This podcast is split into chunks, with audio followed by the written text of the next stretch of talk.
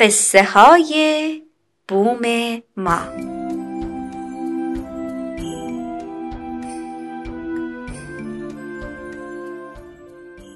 یکی هست یکی نیست.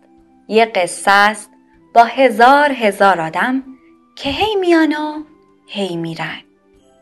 اسم قصه چیه؟ زندگی. قصه گو برامون کتاب بخون.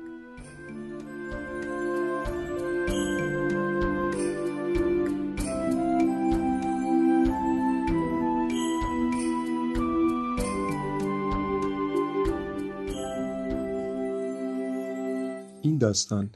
یک تکه طلا. نویسنده پاول اندرسون. مترجم داوود چوبینی. ناشر مؤسسه زبانشناس. گوینده نوید رضا گل محمدی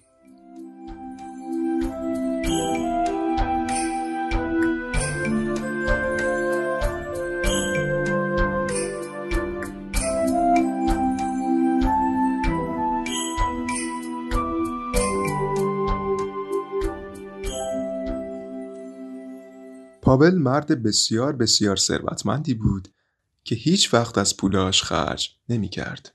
اون می ترسید که مبادا مردم از پولاش ببینن و ازش دزدی کنن. همیشه وانمود می کرد که آدم فقیریه و لباساش فوق العاده کثیف و کهنه بودن.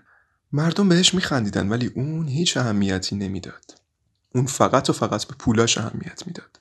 روزی یک تکه بزرگ طلا خرید. آن را در چاله نزدیک به یک درخت مخفی کرد. هر شب کنار چاله می‌رفت تا به گنجش زل بزند. کیف می‌کرد. از نگاه کردن به پولهاش لذت می‌برد. با خودش می‌گفت من ثروتمندترین آدم روی زمینم. هیچ کس نمی‌تونه طلای منو پیدا کنه. اما یک شب دزدی پاول را هنگام نگاه به طلایش دید. و وقتی پاول به خانه رفت دزد تکه طلا را برداشت آن را درون کیسهش انداخت و فرار کرد. روز بعد پاول رفت تا طلایش را نگاه کند اما در کمال ناباوری طلایی آنجا نبود. ناپدید شده بود.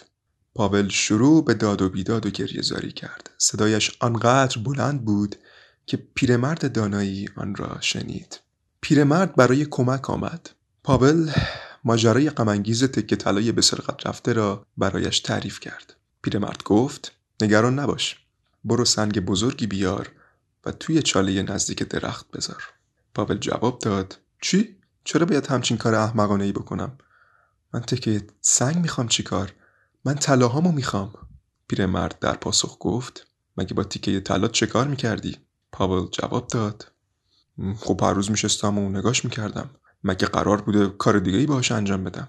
پیرمرد دانا جواب داد: دقیقا منظور منم دقیقا همینه. تو همین کار رو با یه تکه سنگ کوچیک هم می‌تونی انجام بدی. پاول به این صحبت پیرمرد گوش داد. کمی فکر کرد و بعد گفت: آره آره راست میگی. چقدر نادون و احمق بودم. من واسه یه خوشحال بودن نیازی به تکیه طلا ندارم.